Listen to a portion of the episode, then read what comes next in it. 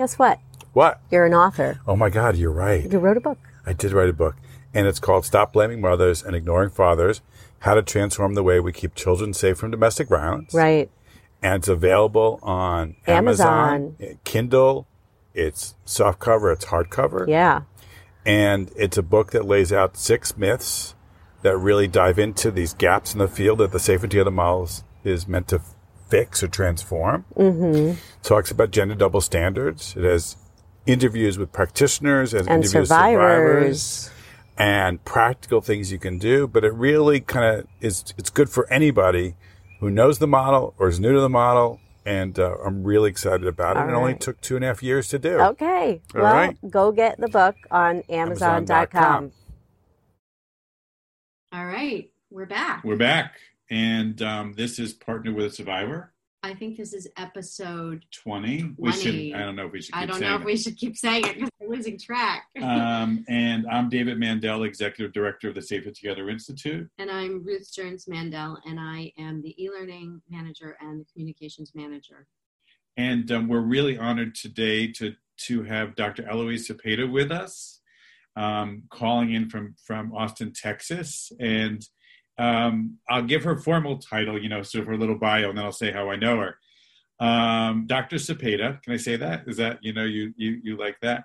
uh, is a national expert trainer and consultant on restorative justice and the rigorous intersection of child welfare, family violence, and, and race equity. So I may have to ask you about the rigorous part of that, um, which I think is great. And um, we're we're having um, I'm going to call her Eloise now because that's sort of um, what she wants and, and how I know her is sort of.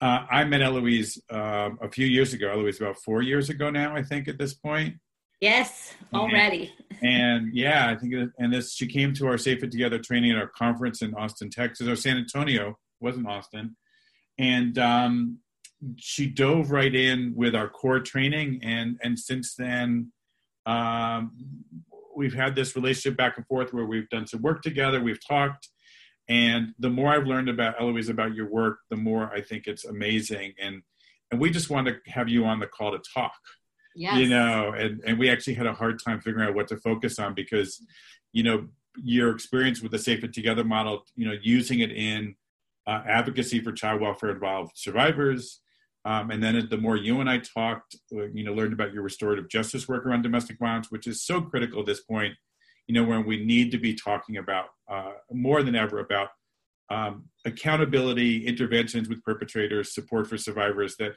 that doesn't necessarily go through the law enforcement pathway. You know and then also you're working around human trafficking you know and, and the intersection of human trafficking work and domestic violence which is underexplored and under identified so so for our audience out there this is what we're going to try to talk about we may we may even have eloise come back a second time if we feel like we can't get all the things done in, in 40 minutes Yeah. you know And then the other bit of that, and, and Eloise is totally comfortable with us disclosing this, is that she has a, a unique perspective. Besides having, um, you know, incredible training and experience within the field, Eloise is also a survivor. So that notion of partnering with survivors is something that I think probably comes very naturally to her. Um, so we're just really grateful that she has that full sort of look at the world because it really does benefit systems and it benefits survivors within those systems. So, Eloise, I was hoping you could start by telling our, our listeners a little bit more about yourself and also how you became initially interested with Safe and Together and and and and uh, that work. Yeah, well, thank you, David and Ruth, for having me on um, your podcast today.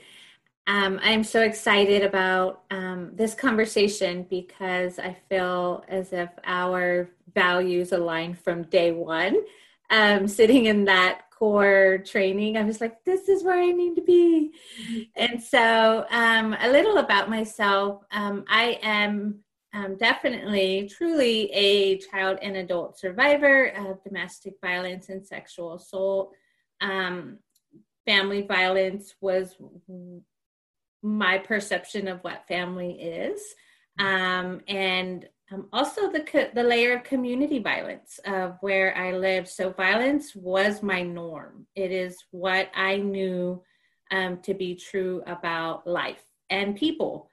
Um, and so it, it's um, been a very long and interesting journey. I have met um, amazing people um, who have helped along the way, um, whether they helped in a meaningful way and even in a harmful way to see harm um, and experience that is something that I have um, truly tried to address and also to monitor within myself as I serve survivors today. Mm. Um, my work with with um, Safe and Together did start at the core training. Um, I think the work um, really began with me first. Um, as I sat through the trainings and um, day by each day, I felt like I went, I dove deeper into myself. Mm-hmm. and at the end of that core training, I remember walking away with a sense um, and saying this statement literally out loud um, that the deficit that I had felt for so many years of uh, missing pieces in my life, or um, whether I had been a um, good enough parent or not to keep my children from, um, you know, the harm that I had experienced um, was good enough. And so I just remember that sense of was you know, did I do enough? Was I good enough? And walking away from that core training thinking, I did a I did a pretty good job. Um, I, I survived and I did a pretty good job. Right, right. It, it, you know, I, I really appreciate you saying that because for me, you know, I can't think of anything that means more to me mm-hmm. um, when I hear a survivor say, I took something away from your training or the training reflected my reality or nobody's ever said that to me. And I, I still remember sitting with this woman and she came to me to do research. She was getting her master's degree and she was, she was talking about domestic violence and she wanted to know about the model and, and um, she was a survivor. She identified as a survivor and, and, and she was still being dragged through the family court by, by the person who abused her, you know, so even though she was out of the relationship, the abuse hadn't stopped and we were talking about all the professionals that she had met. And um, i was talking about the third critical component. We are talking about that in the full spectrum of the survivors effort to promote the safety and well-being of the kids. And and i somehow we got to talking about it. I asked her and said did anybody ever say to you i see how hard you've worked to protect your kids mm-hmm. and and she had dealt with you know maybe dozens of professionals attorneys therapists uh, and nobody had said that to her. Yeah. you know and she started crying. We're in the middle of a coffee shop and she started crying because nobody had ever said that to her. And to my mind that's one of the most basic things you can say to a survivor is i see how hard you've been working to make things better for your kids. Yeah. Um, it really truly is the bottom line measure of our success is does it increase the safety the nurturance and stability for survivors and their children? Like that's that's the end user right there. So it's just it, it's right. amazing to to know that that gave you so much hope and a lift and and you connected with it um, i know that uh, we have a limited amount of time and so i want to jump into some definitions you do a lot of restorative justice work and actually before we start talking about that I don't know if you can do a little myth busting about what that means, particularly in this current context where we're seeing a lot of reform and that conversation is bigger than it was before. So, yeah, tell us about that. It is. Thank you so much. Um, because I'm glad you addressed it as a mythbuster um, because it's not uncommon when I say restorative justice and people may have Googled it or read an article um, where it's only defining a mediation um, format between a victim and offender. Um, but restorative justice is is way beyond that. Um, restorative justice um, is also referred to as restorative practices, transformative justice, restorative discipline. There's there's all types of branches that have um, that have grown from this process. It is actually an indigenous practice from indigenous and African American tribes. And it was a way of doing community. It was a way of doing life together using values and guidelines to um, to maintain safety, to build um, and and sustain relationships. Um, and the sustaining part is where um, is that gray area where harm can happen. And so it's saying, um, you know, I have a relationship with you, um, or um, I want a relationship with you, and and we've got to work through this harm in order to get there.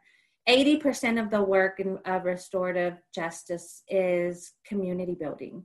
Mm-hmm. Um, that is building and maintaining those relationships, understanding what makes people um, tick, where they feel safe, um, what's important to them. If listening is your greatest value and we're having a conversation and I feel like you're not listening, then I know that I could potentially offend you or disconnect. There could be a disconnection there. Mm-hmm. Um, it's also a way of seeing and hearing everyone's needs by equalizing the space. Um, and that's very important um, in the, especially using it in this field, whether it in the space is a survivor and an advocate, um, there's still power dynamic, right? The advocate still has access and resources that the, the survivor needs. Um, if it's family, parent and child, there's still the power dynamic. So it is also a framework to help equalize that dynamic so we can have real conversations to discover um, what your needs are, what the harms you've encountered, and what um, what you need from either um, the person that's kept that has caused harm or the community to make things right. So what's interesting to me is is that some of the restorative justice um, uh, um, amendments, for example, in New York, um, included um, immediate release for misdemeanor offenses. And immediately in the domestic violence world, we know what that means for victims. So, how do we position restorative justice in a place where it honors victim experience and victim safety and victim needs as well as balancing off that accountability, which isn't focused on incarceration, that particularly impacts communities of color and mm-hmm. communities which are in poverty as well? Mm-hmm. That's a great question. Um, anytime that le- law enforcement or in any legal entity is involved um, with a family, my first question to a survivor, whether it's a survivor of domestic violence, human trafficking, sexual assault, any um, victimization is what does justice look like to you? Mm-hmm. Um, and the at that point, the survivor is empowered um, to make a decision about what that outcome should look like and what it should involve.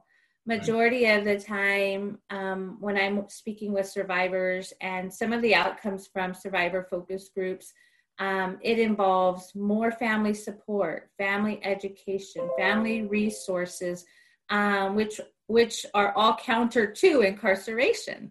Um, they they want to be safe and they want their children to be safe, but they also want their partner to be safe.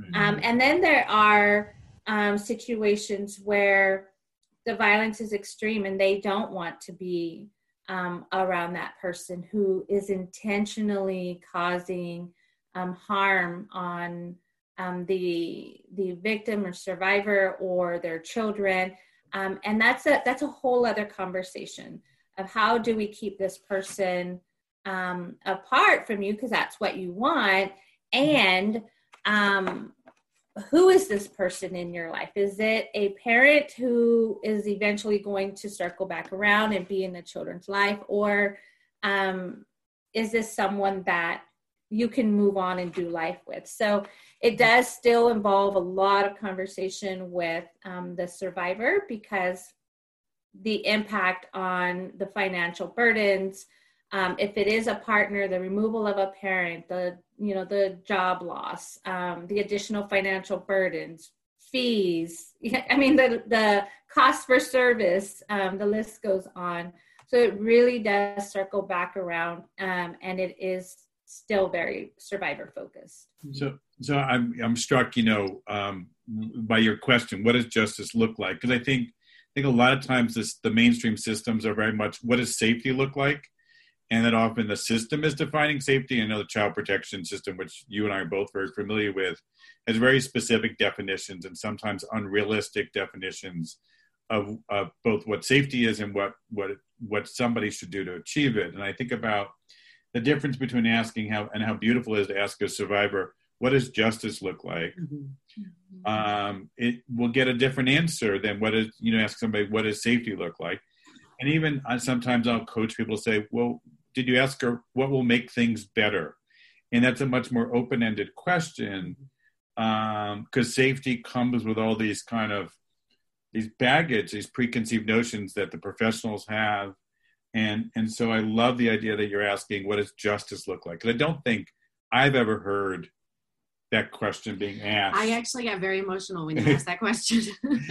I was like, nobody's ever asked me that question either. Right. Uh, so it's a, it's, and I think what, what I'm wondering about is sort of that professional judgment and that professional resistance to believing that survivors actually do understand what safety is for them and for their kids and what contact looks like that would feel good to them. We've taken this very black and white view that all domestic violence is the same. All domestic violent perpetrators are just as dangerous as the other, therefore leave, you know, right. leave, which is wrong, leave, which, which is, is, wrong. wrong. Um, but how do how do you deal with that sort of professional resistance of I know what's safe for the survivor, I know what justice is, they're ignorant, they've been in multiple abusive relationships, therefore they've lost their right to show that they know what's good for them. Right. Uh, this is such a great question. And I have so many conversations that I've had over the years running through my mind right now. It's not unusual that I would get a call um, and say, "Can you speak to this survivor? She's in denial." Um, that's that's a typical call um, that I would receive, and then I was kind of struck when I heard um, a professional in a very um, prominent organization call me the survivor whisperer. And they said if, i was like what does that mean? And and they said you know if survivors are um, are really struggling with safety and with um, you know understanding the level of harm that they're in call eloise. And i thought wow. I and they said what is it that you do? And i said i listen. I listen. And and i ask questions um, without assumption. I ask questions without um, you know and and i monitor myself right? Because a, a lot of the work that we have to do um, i think should be done across the world but especially in the restorative world is that inward work. Mm-hmm. um, is why am i going into this meeting? What is my motive?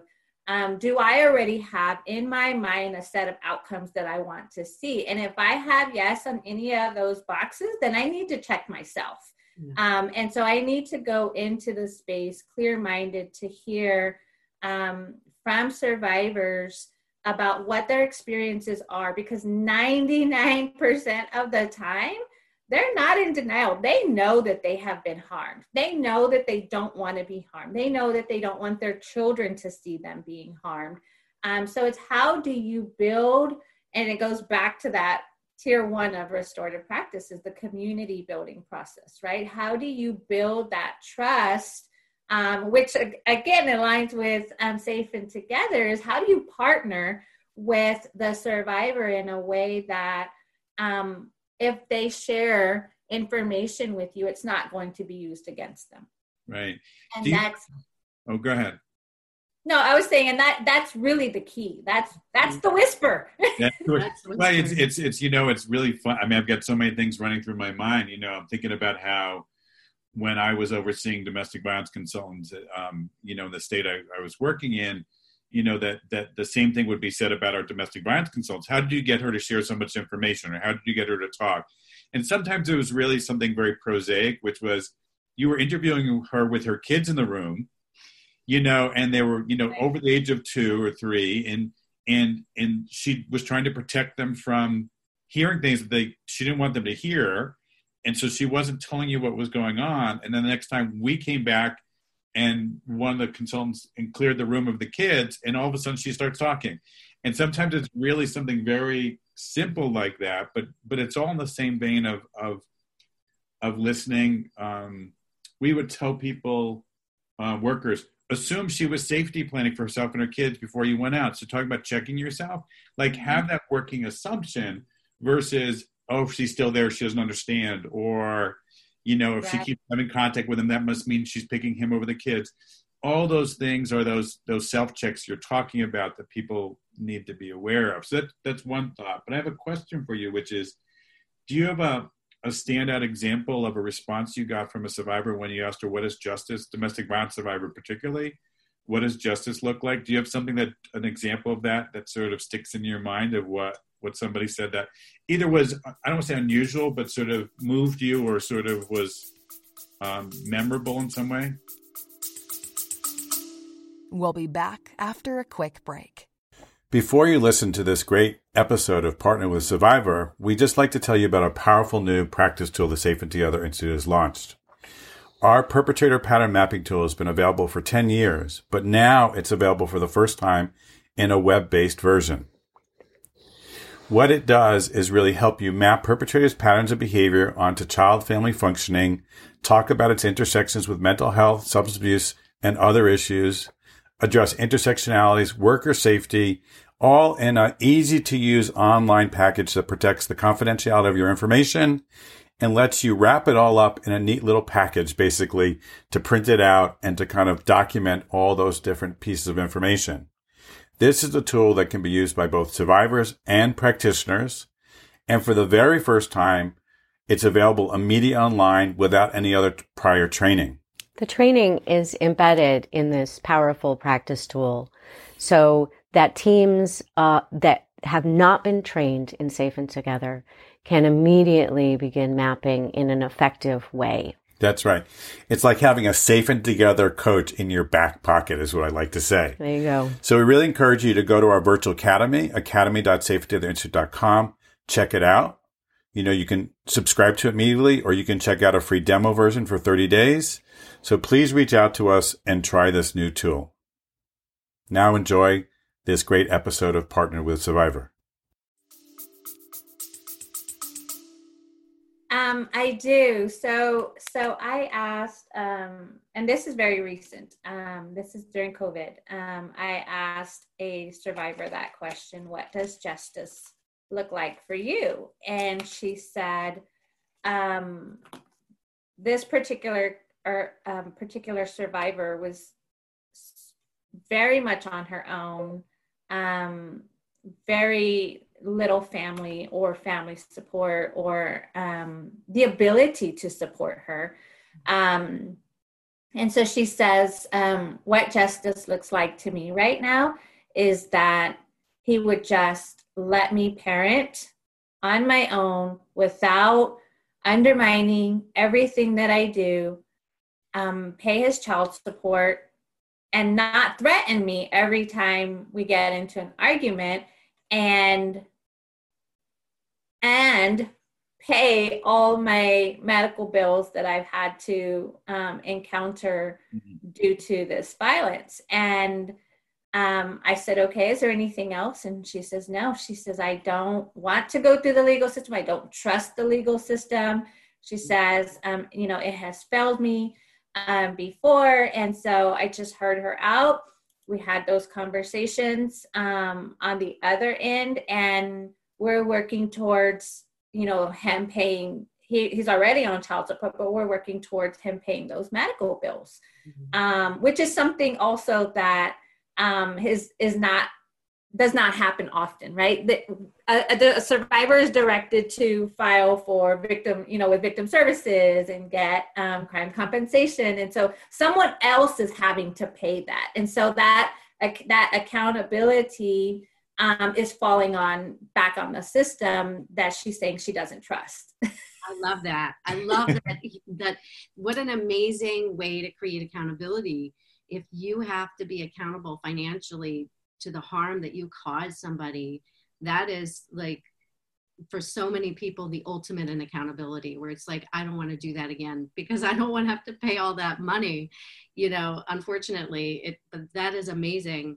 Um you know i think that a lot of people will, will listen to this and they'll say well this is great this restorative justice thing but how do you really keep perpetrators accountable you know that's a great example what are some other examples that you have about perpetrator accountability within a restorative justice framework?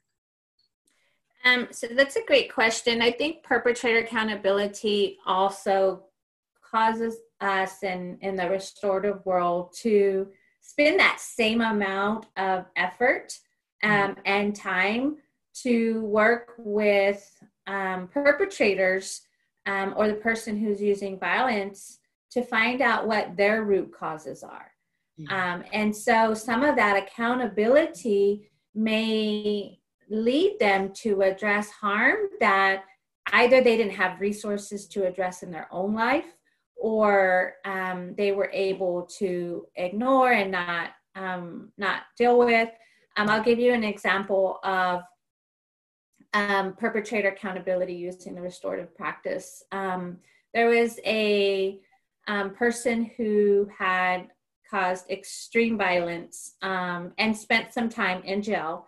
Mm-hmm. Um, and so that's the other thing about restore um, the restorative process is yes, our idea does not point to mass incarceration, but it also does not um, replace consequence, right? Because if you're not willing to be restorative or to engage, um, then there still has to be some level of accountability.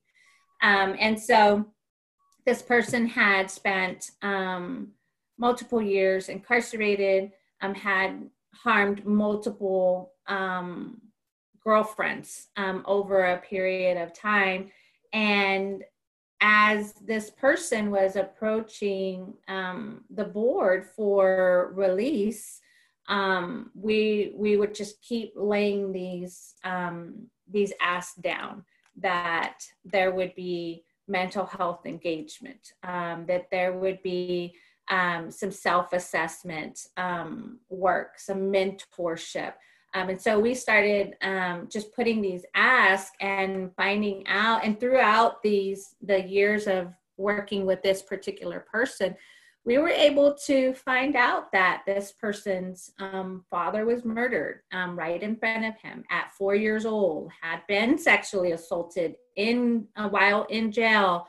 Um, and so we were able to child abuse, um, I mean, homelessness, you name it, um, identify all of these factors where shame can rise up and cause a person to avoid accountability because then they have to avoid dealing with and exposing what is deep and safe buried inside of them. So that accountability was turned inward um, where the real change happens right? The change doesn't happen on the outside. We all know about the check boxes um, but it forces an inward um, or not forces but it suggests an inward approach to addressing that harm. Mm-hmm it, it's you know I'm, I'm just thinking as you're talking about one the word restorative practice or restore you know the idea of making whole and making you know making individuals whole making making communities whole mm-hmm. and and really everywhere you know we're working with marginalized or oppressed communities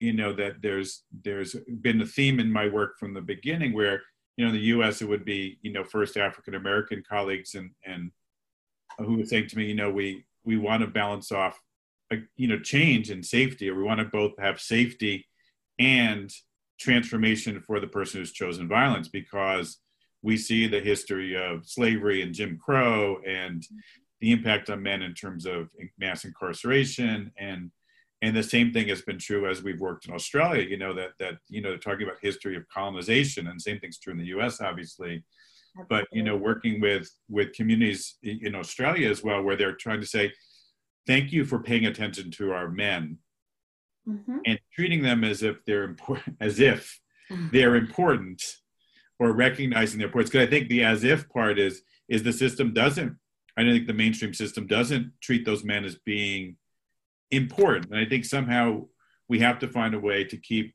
and, and these restorative practices are one way to do that keep saying the violence isn't okay the control isn't okay right. But but you're a human being and you have value to yourself to your community to your kids to your partner or ex-partner and and you matter. Mm-hmm. it, it has to be embedded in there as well. As a from a from a survivor perspective you know we all know that children are forced into contact with their domestically violent parents via a siloed system which is the family court if that parent goes to jail and no behavioral remediation has happened, no addressing of trauma, and then the trauma is compounded in that system of incarceration with violence and sexual assault. It is crazy as a society that we think that those people are going to come out and not continue to abuse their family, their mm-hmm. children, their partner. Right. There is just insanity in the system, in my mind, in that regard. And so, you know, the naming, claiming, and changing principle that we talk about in the choose to change, uh, the the men's behavior change the that we have, which is on our family resources page, um, is really a great uh, measure of, of whether change has happened. Has that person been able to name it, to claim the harm that they did to their family, and that that um, that payment, you know, that's happening from that person that victim that is a type of claiming. Yeah. It's a it's an it's a monetary yeah. claiming of i did you damage and now i have to i have to pay for that. I have to pay for that ongoing you know care for you because i caused that harm. You know and so I, I just I wonder how we got here sometimes. I just as a as a survivor of child abuse um, and domestic violence and, and sexual child abuse, I'm just like, how did we get here? you know so i'm really really happy to hear that you're landing in that place um, and I, I hope that the conversations that are happening now accelerate that um, while still honoring the reality of the danger that many survivors are in in this situation especially during covid especially during the lockdown you know to make sure that we're we're we're looking at restorative justice from both sides of the coin are the victims and the survivors safe? Are they receiving the justice and the remediation that they need? And are we also um, assisting those people who are choosing violence to do better? You know. And I, I think about um, you know the the cliche that um, we we all have probably been guilty of saying, and I say I say probably. I, I don't discount myself that I've said it before. I will never, I have not said it for years. The cliche is, I have created a safe space for you. And we assume that the spaces that we create for either the survivor and even the person who's causing violence is safe because um, we control that environment.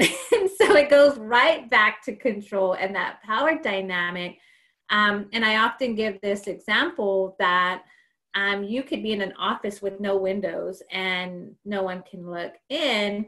But to a survivor, they may feel trapped. They may have been locked in a room that looks like that. You may have red curtains and they were sexually assaulted, and that's all they saw was red curtains um, your tone, your um, the ambience in the room, and so um, and not and those are just the physical things, right? We haven't even gotten to um, you know the the dynamics of you know who we are as people and what we bring into that space um, and considering the race and culture and ethnicity and we haven't even dove into that because i agree that's a whole nother episode right. um, because that's that's important um, and so I think that's a big mistake that a lot of people make. And and the other reason why I love Safe and Together is because I feel that um, this process gives agencies a tool to work with. Um, and and I'm often asked, I just need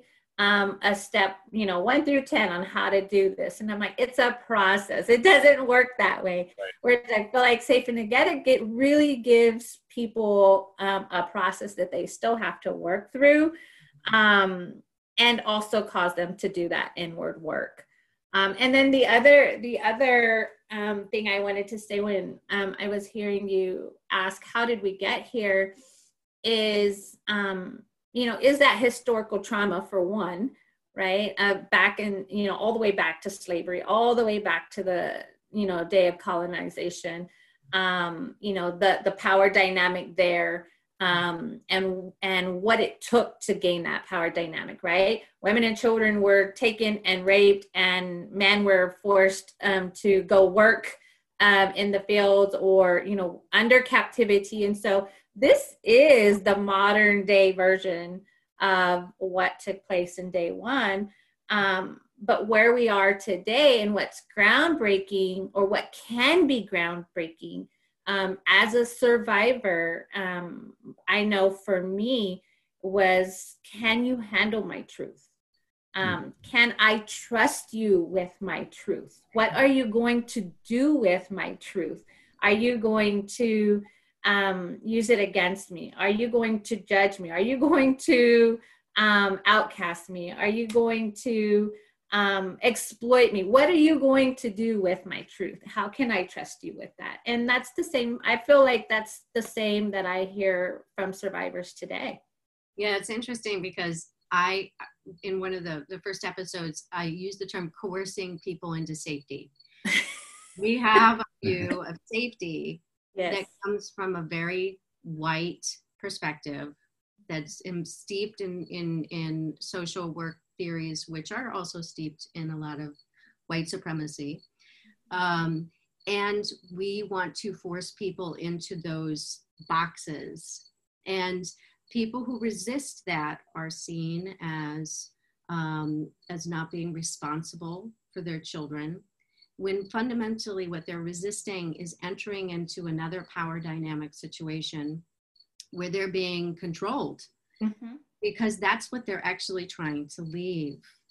And so, your ability to ask questions without judgment and know that survivors have needs and desires and wants and thoughts about their own safety and their children and justice, which should be honored and then worked with. It doesn't mean that's where we all land because maybe there are, I know that as a survivor, I didn't know what a safe relationship looked like. That wasn't my fault, you know, though we're blamed for that. But like you said, I grew up in violence. It was all around me, it was my whole world, it was what informed me. So learning what a safe relationship looked like took somebody being able to not only use the words and talk about that, but mirror it to me in their own behaviors. And I think that that's the piece that we're missing so much we can talk about safety all we want, but if we want people to be safe, we have to prove that we're a safe place for them. Period. And that's work. You don't just swoop in and say, I'm a social worker and I'm an advocate, therefore I'm safe. No, you actually have to prove that you're safe.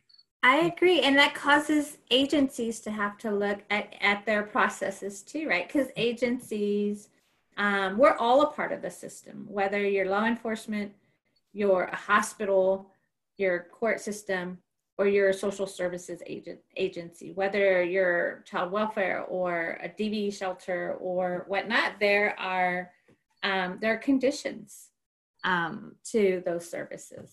Right.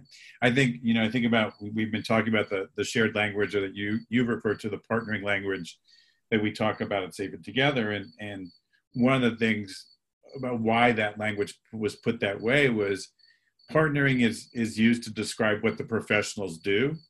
And i think a lot of times the system is focused on oh this is what what the survivors should be doing or this is what the families should be doing. And and again going back to that coercive mm-hmm. kind of framework and and and for me you know i would always ask you know supervisors or, or managers or workers well what did you do to partner with her? Mm-hmm. you know what does your partnering practice look like? And and that really was meant to say you have responsibility here for how you present yourself how you how you talk to somebody how you listen. And i think a lot of times systems are focused on well these are the questions you know you th- these are the questions you should be asking i mean I, I going back you know that checklist mm-hmm. i remember 20 years ago getting asked by a child protection manager um, you know, give me the 10 questions we should be asking on our investigations. Give I'm like, I can't do like I can't I get that you want efficiency. I get that you want something measurable. I get, I get that you want consistency. I understand those and, and you you want to be able to do it in a time frame that's unreasonable really um, that you're expected to do it in. But i was struck by how there was no question. Teach us how to listen. How do we understand what we're hearing? How do we how do we make sense of it? Um, there's very little talk of that i think in in the practice. And i really appreciate you saying that eloise. That's about Yeah. listening. And then the next step is how do I deal with my own reaction inside myself to what I'm hearing? Because even as a person who's very, very much survivor focused, I have to challenge my own self when I hear certain phrases from survivors. And I have to say, oh, what is what is this reaction resistance I'm feeling in my own body to this person and what they're saying?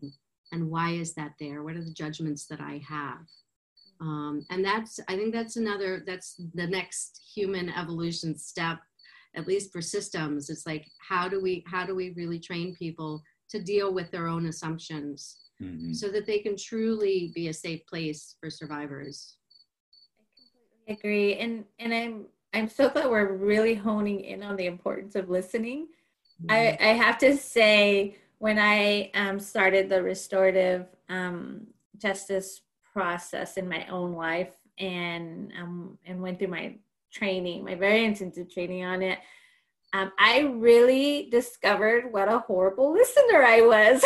I was like, wow, I'm really just waiting to get my turn, or I'm already thinking of my response, or I'm thinking about my grocery list. And um, I was I was such a horrible listener, and, and it takes work. Um, and and there's and even that right you don't get a like certificate of listening right a master's in listening like it's a lifetime work because you know we live in a world with distractions um and and like you said david you know that checklist and and give me a checklist that i can do in 20 minutes right so there's also that time limit on Yeah. everything. absolutely Yeah. Um, I think I appreciate you saying that because I think listening is a real skill, and I think self-reflecting is a real skill, and then wading through your your personal history and you know lessons around race and class and you know stereotypes and and um, I think that's all in the mix there that gets in the way of people really partnering uh, with survivors.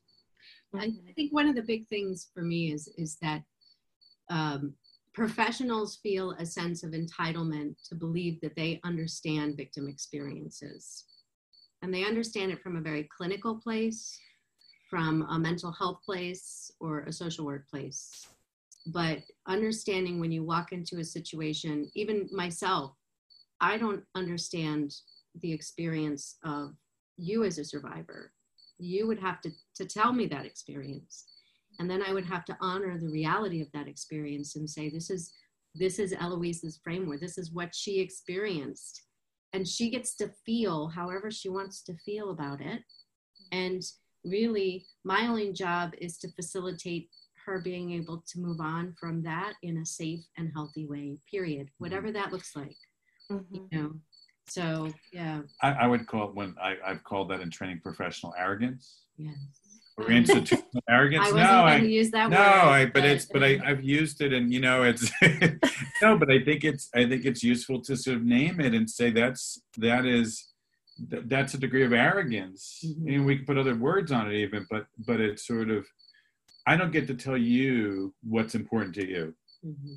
Absolutely. And and I like to compare that um in in my trainings to especially if there's a room full of women I can use this um who who have given childbirth I can use this example or I've done it in like DV class right? Because majority of the clients who referred um have a child because they're referred you know for that reason. And um you know someone may have had um you know given birth and it took um, you know 10 hours and then someone else gave birth and it took 10 hours and they may ha- they still have very different experiences they still they're even though it was they were both baby boys, they were both 10 hours, they were in the same hospital, they still have different experiences. And so, um, you know, I think that's the the beauty of the work is is that you are still so unique to me that hearing about your experience, even though I've had my own, just like you said, Ruth, and our stories may be very similar, they are still very different because we are very different. And then also that cultural layer is a factor as well, right? Um, and so it's just never forgetting how unique people are. And I feel like if we did a better job listening, we would do less work reacting and and less um and spend less effort creating new programs and all, all of the, like I, I mean we probably have like i'm an exaggerating 50,000 programs for everyone when if we really listen to what survivors and even people who use violence when they trust us with their truth then mm-hmm. we can see real change and restoration in individuals and in families well eloise i am so excited that we have this conversation and i knew we were not going to get to the the trafficking issues or, or, even the court even stuff. The court stuff. stuff. I mean, even in so, depth, it just sort of. So, this, so we're gonna have you back. We're gonna have you back. Like, this was restorative justice 101. Right. People. You know. Eloise will be back and we will do more on this topic because I think it's incredibly important right now. Yeah, and and um, just for people who may have picked up the podcast partway through, we've been talking to Dr. Eloise Cepeda, who is a national expert in restorative practices. And I didn't even ask you my question about your language about and rigorous intersection of child welfare, family violence, and race equity. So we're going to have to come back to that, mm-hmm. Eloise. Mm-hmm um, just for our listeners, um, if you want to um, listen to this podcast, subscribe to it. You know, it's on all the major platforms Spotify, Apple Podcasts, um, Buzzsprout. Mm-hmm. Um, please subscribe and tell your friends about it. If you want to learn more about Safe and Together, um, go to the Safe and Together Institute.com or our virtual academy, um, Which is academy. That's safe and together institute.com. We're doing that together. Yeah, we are. And Eloise, do you want to give? I know your website is not. I'm not sure it's fully active. Do you want to give your website or anything else if, if people reach want to reach out to you?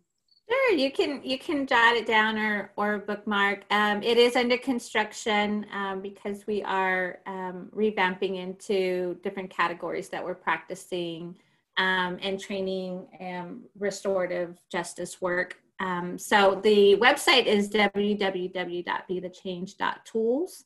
Um, and that should be back up. We're revamping. I'm really excited about the new website because um, I do I do intend on releasing um, some step work um, that would hopefully lead to um, inspiring um, others to find their place in the restored on the restorative journey.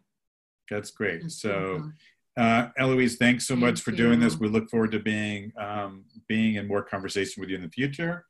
And, and we're out. We're out. For next time. Thank you so much. Be safe and stay sane out there. Thank you. Thank you.